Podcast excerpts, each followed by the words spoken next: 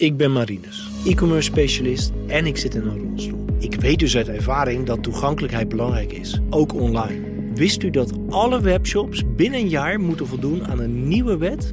Dat is de Europese toegankelijkheidswet. Dit is een behoorlijke uitdaging. Voor hulp kijk op sqli.com/bnr. Europa zit in een energiecrisis. Daar doen we in het dagelijkse nieuws uitgebreid verslag van. Maar hoe zijn we hier gekomen? Den Haag wijst naar Rusland. Poetins oorlog zou de reden zijn van de hoge energieprijzen. En wie weet binnenkort ook een recessie. Maar is dat het hele verhaal? En vervolgens, hoe komen we weer uit deze recessie? Met die vragen ga ik aan de slag in deze driedelige podcast over de energiecrisis. De prijs van Poetin.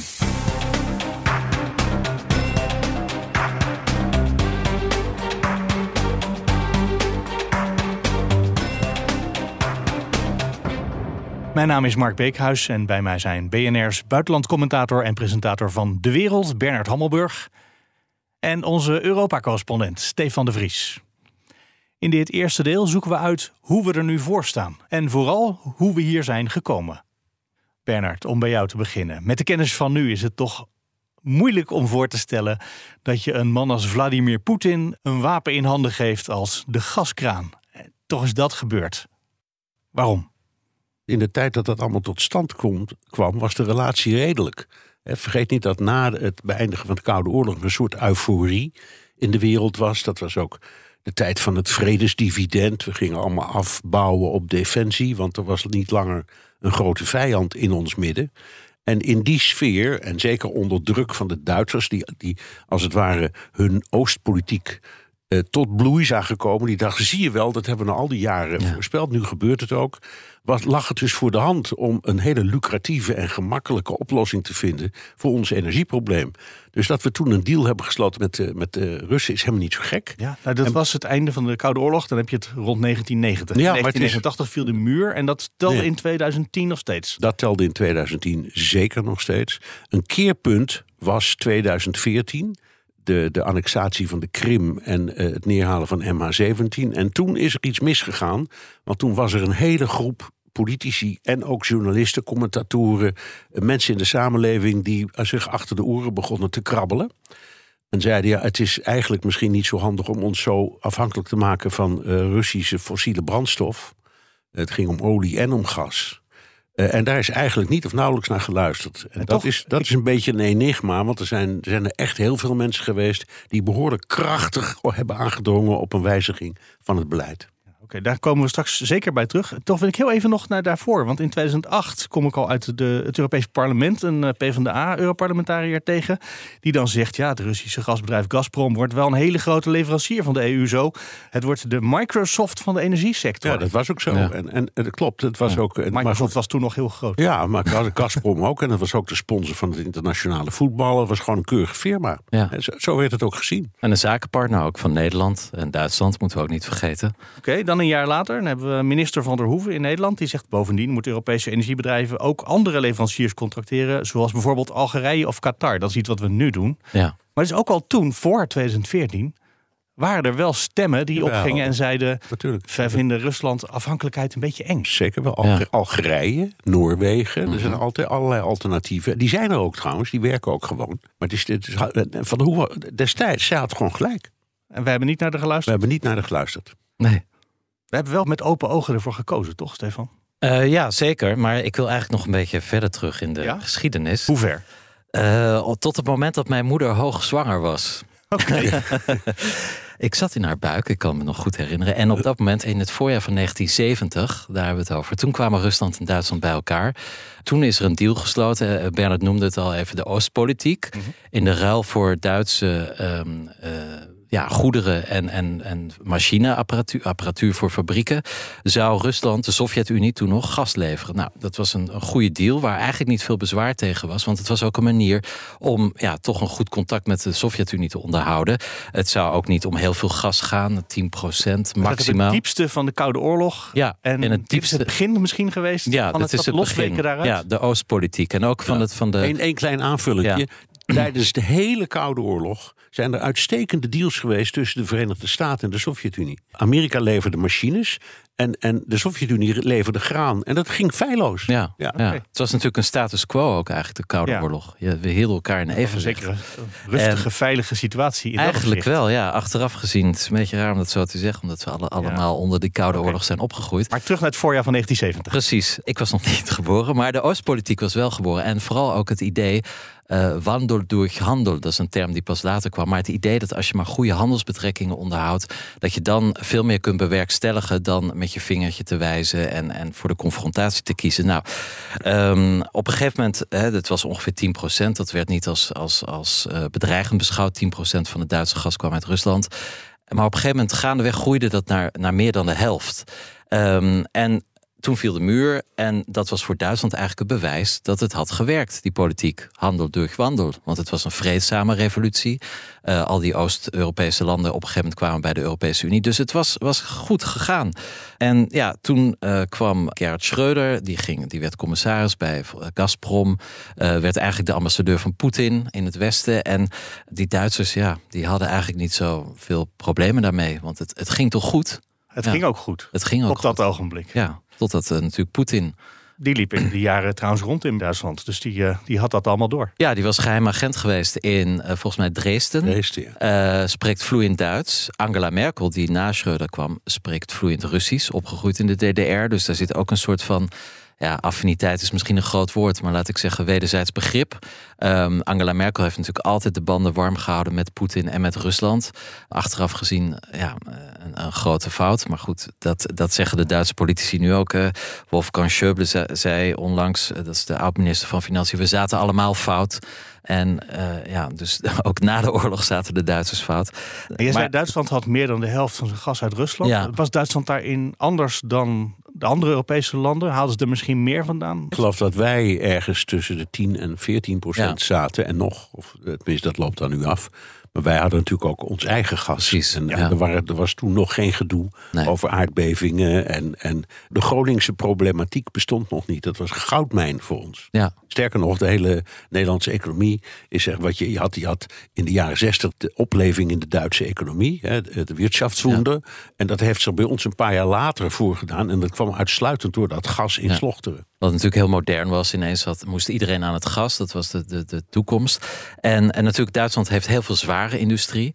Intensieve industrie waar je heel veel energie voor nodig hebt. Warmte, dus gas. Andere landen, zoals bijvoorbeeld Frankrijk, hebben veel minder zware industrie. Voor de elektriciteitsvoorziening hebben ze voornamelijk kernenergie.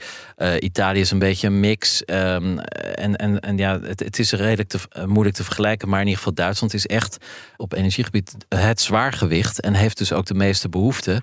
En dan ga je kijken naar de, de meest zekere, in die tijd nog, en goedkope ehm, ja, bronnen. En dat was in dit geval natuurlijk Russisch gas. Ja. En jij zei net al, Bernard, op een goed moment werd het 2014. Is een enorme sprong in de toekomst vanaf, eh, vanaf 1970. Ja. Maar toch, al die tijd daarvoor was het prima om met Rusland handel te, te drijven kennelijk. En Nou ja, daarna waren- hadden we, had het waren- moeten vallen? Er waren wel al kleine scheurtjes hoor. Eh, Om maar een voorbeeld te geven. We hebben in Amsterdam die dependance van de Ermitage. Ja. En op een bepaald moment kwam Poetin die officieel openen. Dat was nog voor de annexatie, een jaar Ja. daarvoor of Ja. zo.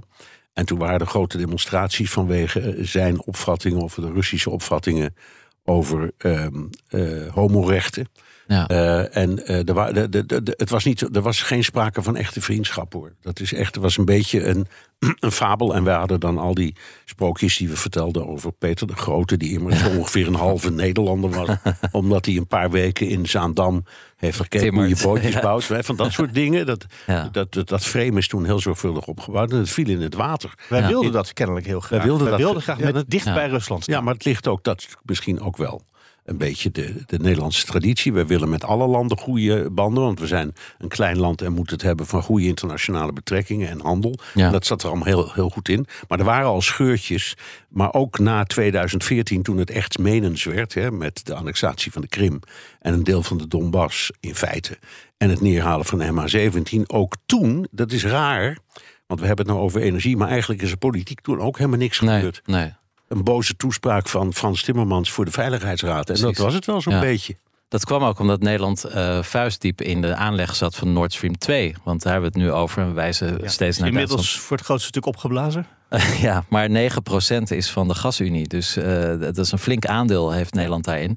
Er is ook een beroemde foto uit 2011 met uh, onder andere Merkel, met WDF, uh, toen de president, en ook Mark Rutte, die gebroedelijk die gaskraan opendraaien. Ja. Althans symbolisch die pijplijn aan, aanleggen. Dus Nederland heeft grote zakelijke belangen in Rusland.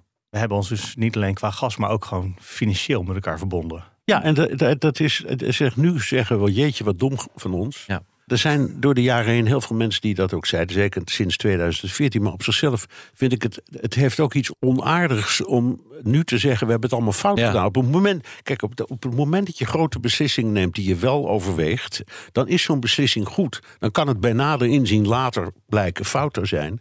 Maar om nu te zeggen dat hebben wij van, me, van stonden af aan compleet verkeerd gedaan, ja, dat vind ik eigenlijk onjuist. Oneerlijk voor de mensen van toen. Oneerlijk voor de mensen van toen. Ja, met, met de kennis van nu. Je, je zou kunnen zeggen, je had misschien wat uh, morele bezwaren kunnen hebben. Maar zakelijk gezien, ja.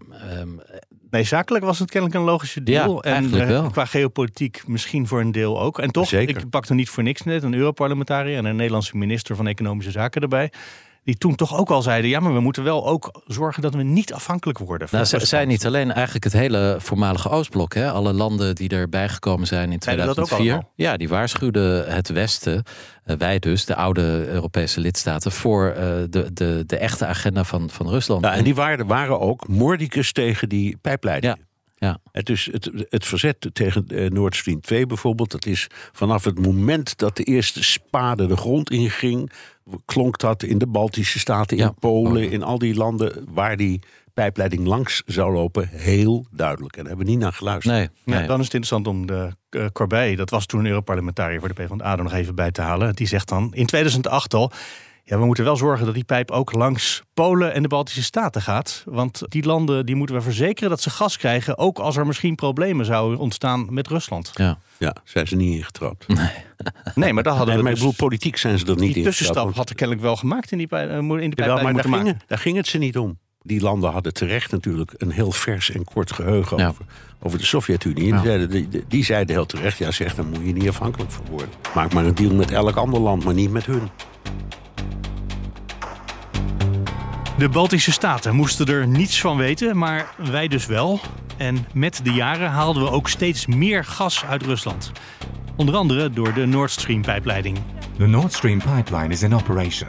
This was announced today in a festive ceremony in the Mecklenburg Western Pomeranian town of Lubmin.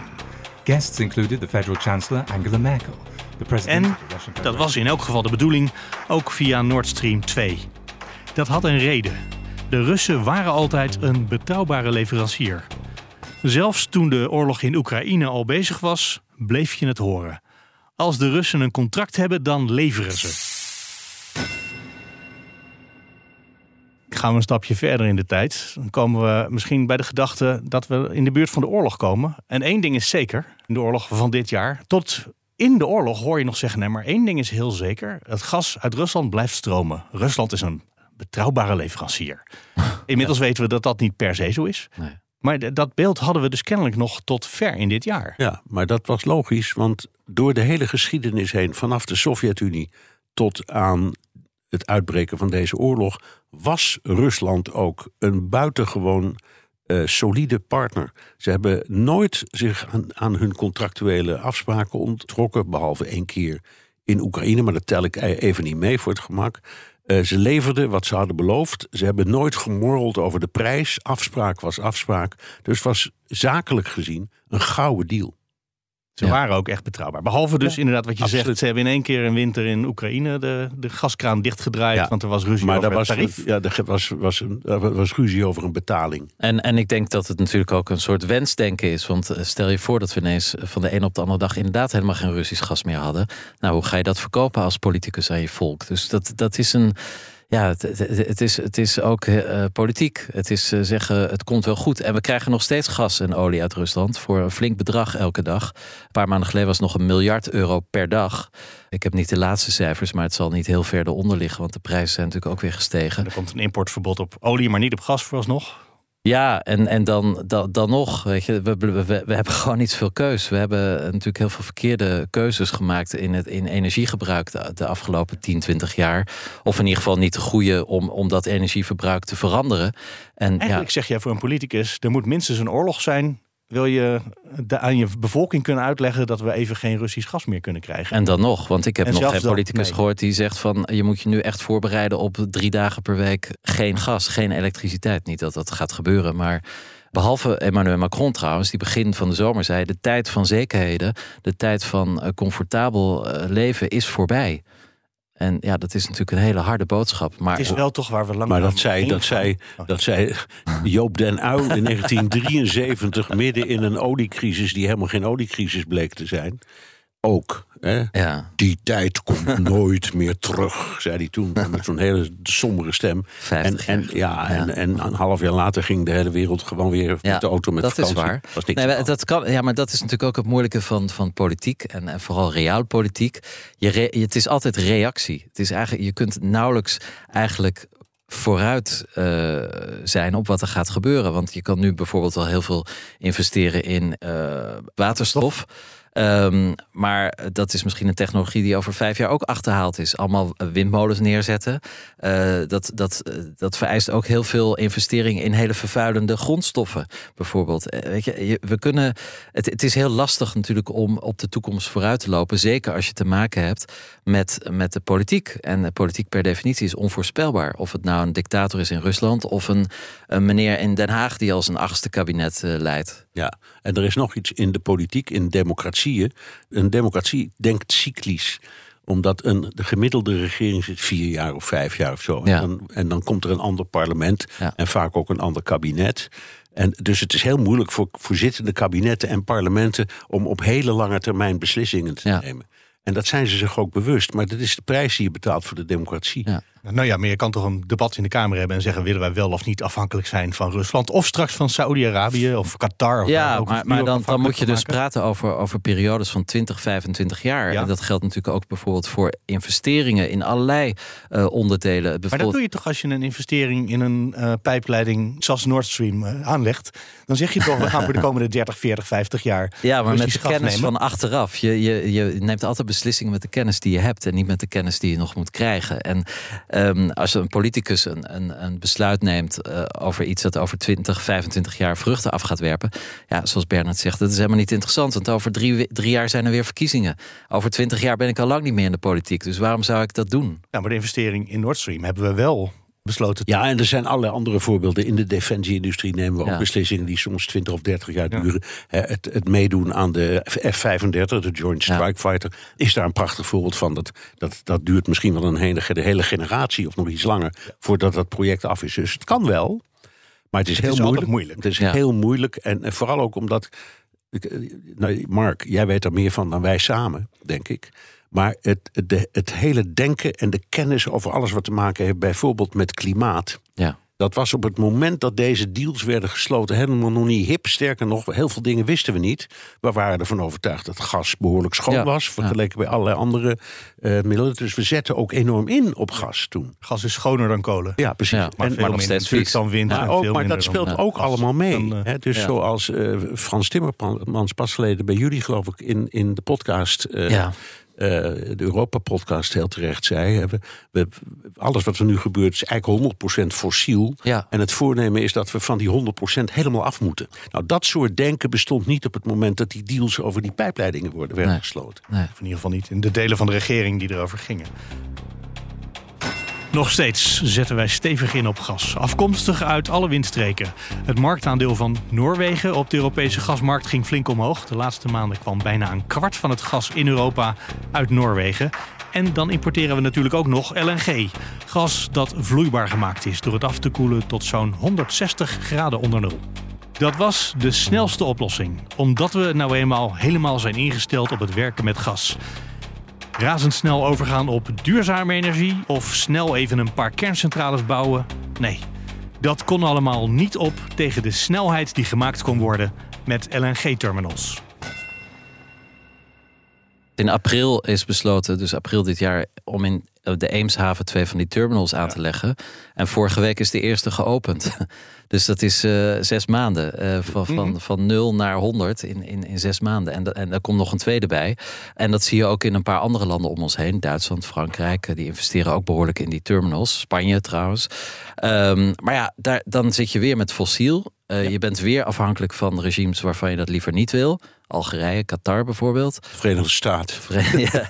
nou ja, laat ik ervan uitgaan dat die nog onze bondgenoot zijn. Eh, Noorwegen speelt natuurlijk ook een hele dubieuze rol. Hè? Eh, ehm, maar in ieder geval, eh, als er echt druk is, dan, dan gebeurt er wel wat. Oh, Onder druk wordt alles vloeibaar. Zelfs gas. zelfs ja, gas, precies. ja. Maar je zegt eh het Verenigde Staten, Bernard. Ja. Eh, dat is natuurlijk wel, eh, meneer Trump is eh, hier in Nederland niet door iedereen enthousiast Nee, ontvangen. maar- Maar... die heeft ons wel heel vaak gezegd, jullie moeten geen Russisch gas, maar Ja. Amerikaans Ja, schaliegas ster- sterker nog, er gebeurde iets heel aparts. In Amerika dachten ze eerst dat er gebrek zou komen aan gas. Dus ze zijn als een gek terminals gaan bouwen, zoals nu in Eems- Eemshaven gebeurt, om gas te importeren, vloeibaar gas te importeren. Toen kreeg je die fracking, hè, dus Ja. dat, de- die hele beweging om nou, het uit het onderste van de aarde te kloppen. En eh, toen bleken ze plotseling een overschot te hebben. En toen hebben ze die, die, die terminals allemaal omgebouwd voor de export. Dat is allemaal voor een groot deel gebeurd onder Trump. In die periode, moet ik zeggen. In die periode. En Trump had wat dat betreft gewoon een punt. Die zei, joh, als je min, minder afhankelijk wil worden... maak een deal met mij. Ja. Dan ben je, ik, ik zorg wel dat de prijs oké blijft. En je bent, je, Ja. Dan ben je afhankelijk van een bondgenoot... in plaats van een potentiële vijand. Nou, daar had hij gewoon gelijk in. Maar hij werd Ja. niet als een bondgenoot ervaren. Nee, had maar- dat, dat verschil had misschien, eh, Ja, nee, maar het en is- had misschien meer Amerikaans schaliegas naar Europa gehaald. ja, achteraf. Denk, denk het wel. Als hij zich anders had opgesteld. Naar in de NAVO bijvoorbeeld. En Ja. tegenover Ja, Europa, de Europese Unie. En, en als hij nu weer terugkomt, krijg je weer diezelfde, datzelfde soort discussies. Alleen, we weten nu meer. En we, hebben, nu- we hebben nu een ander soort noden. Zoals, hè. Dus misschien dat we daar dan anders in gaan. Maar het idee, kijk, Amerika heeft inderdaad een onvoorstelbaar, onvoorstelbaar overschot aan eh, vloeibaar gas. En het kost, kost niet veel. Nee. Het is tamelijk Nee. We vliegen de hele wereld over. Gas is natuurlijk ook een, een Europese markt en een wereldmarkt. Ja. Eh, als je het wil kopen, eh, dat gaat tegen wereldtarieven, horen we Timmermans altijd zeggen. Ja. Maakt niet uit of je Groningen de kranen weer open doet, want dan wordt het maar een klein beetje goedkoper hier in Nederland Mhm. misschien. Jij bent Europa-correspondent. Gaat Europa er eigenlijk over? Of is het puur iets van de landen zelf? Nee, het is puur van de landen zelf. En eh, dat is ook een van de problemen, denk ik. Dat we nu eigenlijk niet daadkrachtig genoeg zijn om de problemen aan te pakken. Ehm, de, de- het gas, Groningsgas is van Nederland, niet van de Europese Unie. Het, het eh, gasveld, de gasvelden in de Noordzee zijn van Nederland, Denemarken, Noorwegen. Niet van de Europese Unie. Inmiddels begint er wel een soort Europees beleid te komen, toch? Eh, Nou. Energiebedrijven mogen we een beetje helpen met eh, wat we een jaar geleden staatssteun zouden noemen. Maar dat mag binnenkort van Europa. Ja, het is, het is allemaal heel ingewikkeld. Want kijk, ehm, dat prijsplafond bijvoorbeeld wat er in Nederland komt... dat is feitelijk eh, geen staatssteun. Dat geef je aan je burgers. Ja. Dat het uiteindelijk in de mand komt van de energiemaatschappijen is iets anders. Maar eh, een land mag met zijn belastinggeld doen wat hij wil. Eh, tot op zekere hoogte geen staatssteun. Daar gaat Brussel over. Maar als je het geld teruggeeft aan je consumenten... ja, dat, dat, is, dat, dat mag gewoon. Maar de zware industrie krijgt binnenkort ook uit, uitzonderingen. Dat als ze veel. Ja, en daar is natuurlijk ook wel. wel er- is een, is een grijs gebied, zoals die, die, dat pakket in Duitsland wordt gezien als door met name Italië en Frankrijk gezien als staatssteun. Terwijl tegelijkertijd Frankrijk hele goedkope kernenergie levert aan alle Franse bedrijven. Al tenminste, de helft draait nu niet meer van die kerncentrales, maar dat is een ander debat. Ehm, wat ik eigenlijk wil zeggen is dat het is ieder voor zich. Hè. Frank, er is heel veel concurrentie. Er is nu een conflict tussen Duitsland en Spanje enerzijds en eh, Frankrijk anderzijds. Want Duitsland en Spanje willen een pijplijn aanleggen. Onder andere omdat Spanje en Portugal heel veel hernieuwbare energie produceren, wind- en zonne-energie. Eh, er is geen verbinding tussen het zuiden en het noorden van Europa. Nou, als je op de kaart kijkt, als je een lijn trekt van Spanje naar Duitsland, dan kom je door Frankrijk. Ja. Nou, Macron heeft daar geen zin in. Want die wil juist inzetten op die LNG-terminals. Ehm, daar wil Frankrijk heel groot in worden. En kernenergie. En ja, als er dan schone of groene energie direct van Spanje naar Duitsland gaat, dat is niet in belang van de Franse sector. Dus je ziet dat er nog heel weinig solidariteit is. Dat trekken we niet samen op. Terwijl dat, Nee, absoluut als niet. er ooit een Dus- tijd is om samen op te trekken op dit beleid, is het Ja, vandaag. ja, maar ja, je hebt altijd nog de lidstaten hè, die koppig zijn. Je zou toch kunnen denken, we staan nu met z'n allen tegenover Rusland. Ja, Dat- maar, ja, maar dus- dat is naïef, dus er zijn ook Europese lidstaten die, die horen de klo- klok en, en weten niet waar de klepel hangt over het Groningsgas. Die zeggen, ja, jullie hebben zulke voorraden, gooi dat gasveld weer open. Als je ze dan ehm, uitlegt hoe dat, hoe dat nu gaat met die aardbevingen en hoeveel mensen daaronder lijden, dan wordt het een ander verhaal. Maar goed, al die nuances, die kennen ze niet per se in de andere lidstaten. Ja. Eh, op de kaart zie je, oh, enorm gasveld, het grootste van Europa. Kom maar door, Nederland. Ja, ik heb in Japan wel eens geprobeerd aan iemand uit te leggen dat wij aardbevingen tot wel 2,6 hier hebben. Nou, ze hebben er gemiddeld in Japan negen per dag aardbevingen. Ja. Ja. Dus, Maar eh, En, onder de, de zes op de schaal van Richter tellen ze ze niet echt. Nee, maar toevallig heb ik, er, heb ik er net een groot artikel over geschreven. Het, het verschil is dat aardbevingen in Groningen zijn door de mens veroorzaakt. Ja, zeker. En ze zijn zitten heel ondiep. ondiep in een andere En de, bodemstructuur. en de veengrond die geeft heel veel trillingen weer. Dus dat is Ja. heel anders dan rots. eh, Nee, dat, dat klopt maar ook. Het inderdaad, is anders. die, maar Japanners die, die lachen ons uit. buiten Groningen snapt niemand precies wat er aan de Nee, hand is. nee, nee. Maar goed, eh, wat ik wil zeggen is dat er wordt dus gekeken door, door andere lidstaten naar Nederland. Zeg, geef dat gas.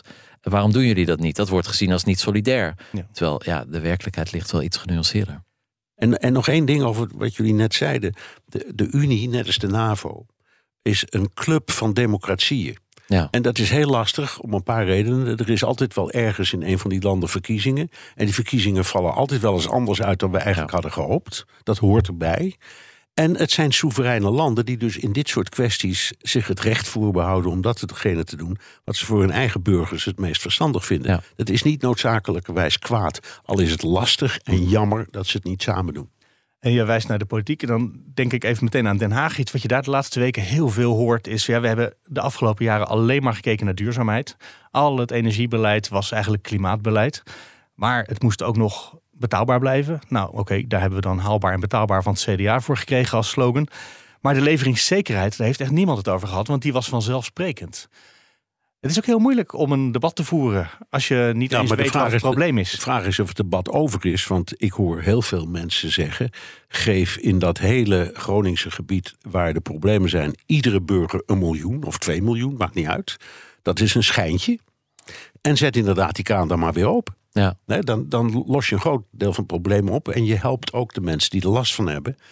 Ehm, Ja, En- los je het probleem dan echt op? Want dan los je voor Nederland misschien het probleem op. Maar dan moet je ook zeker weten dat de leveranciers het niet aan het buitenland... eh, of dat de producenten dat- het niet dat- aan het buitenland leveren. dat kan maar natuurlijk het is- niet. ik ga Maar dat in kan op- niet. Nee, Nee. precies. Nee, maar ik haak in op wat Stefan zegt. Het Ja. is het grootste gasveld in heel Europa. Ja. Het, het, het, het zou op zichzelf best de moeite waard zijn om een oplossing te vinden. om dat onder deze omstandigheden Ja. toch te gebruiken. Ja, en met de huidige marktprijzen zitten nog voor 800 miljard euro in dat veld. Dus dat is eh, ongeveer een jaar het BBP van Nederland, iets minder. Eh, dus wat Nederland in een jaar verdient, dat zit nog in dat veld. Of het genoeg is, ja, eh, weet ik niet. Uiteindelijk op de lange termijn moeten we natuurlijk helemaal van die fossiele brandstoffen af. Om heel veel redenen, maar ook om de eenvoudige reden dat het behoorlijk eindig is. En dus, dus sowieso de prijs omhoog gaat. Ehm, maar dat is lange termijn. En we zitten nu eh, zeven maanden in de oorlog. Ehm, Ja. ja. Ja. Nou, je kent eh, het, het mantra van de, de econoom Keynes. In the long term, we're all dead.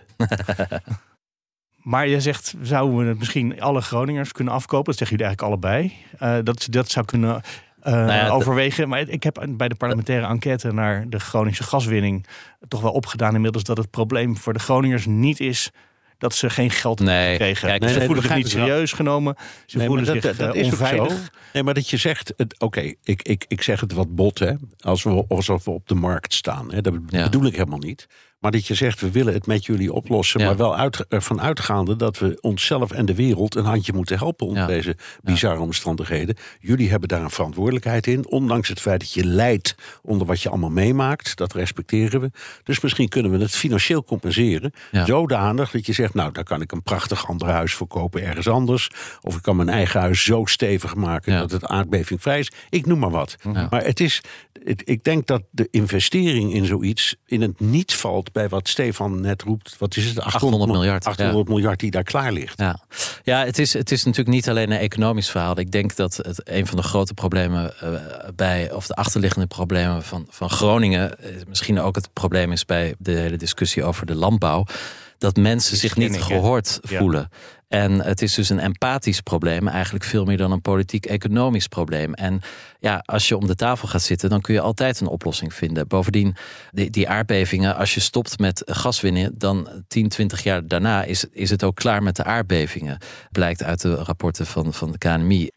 Dus het is, het is overzichtelijk. Dus het is, het, ik begrijp de Groningers heel goed natuurlijk. Ze hebben alle recht. Maar het is, het is um, ja, kijk, kijk, jarenlang of, of decennia lang was het uh, Hosanna in Den Haag. En in Den Haag wisten ze eigenlijk niet eens waar Groningen lag. neem, het, neem die ellenlange discussie over de trein. De snelle trein van Den Haag naar Groningen. Die, die ligt er na 30 jaar nog steeds niet. Dus de mensen hebben het gevoel dat ze al hun geld kwijt zijn. Uh, al, al hun huizen staan op instorten. En in Den Haag wordt er carnaval gevierd. Als, er, als dat niet te hoog is boven de rivieren. Maar, het, dus dat is ook een, een, Maar dat is een ander debat. Um, er is een deel van de oplossing ligt misschien onder uh, de Groningen, Groningse bodem. Maar uiteindelijk zullen we toch moeten naar, naar inderdaad ja, groene oplossingen. Duurzame, duurzame, oplossingen. Ook nadat we al lang dood zijn. Want misschien zijn we in de long term wel allemaal dead. Maar we hebben ook nog kinderen, kleinkinderen, achterkleinkinderen. Oh, in de long term hebben we heel veel kinderen. Ja, dat is zeker waar. Dit was de eerste aflevering van De Prijs van Poetin. Een podcast over de energiecrisis. Hoe we erin verzeild raakten en hoe we er weer uitkomen. Mijn gasten in deze aflevering waren Bernard Hammelburg en Stefan de Vries. In de volgende aflevering kijken we een klein beetje vooruit naar de volgende winters. Want deze winter komen we misschien wel door zonder al te veel kleerscheuren. Maar voor de volgende winters is dat nog helemaal niet zeker. Mis die aflevering niet en de simpelste manier om dat voor elkaar te krijgen is je abonneren op deze podcast. Dank voor het luisteren en tot de volgende.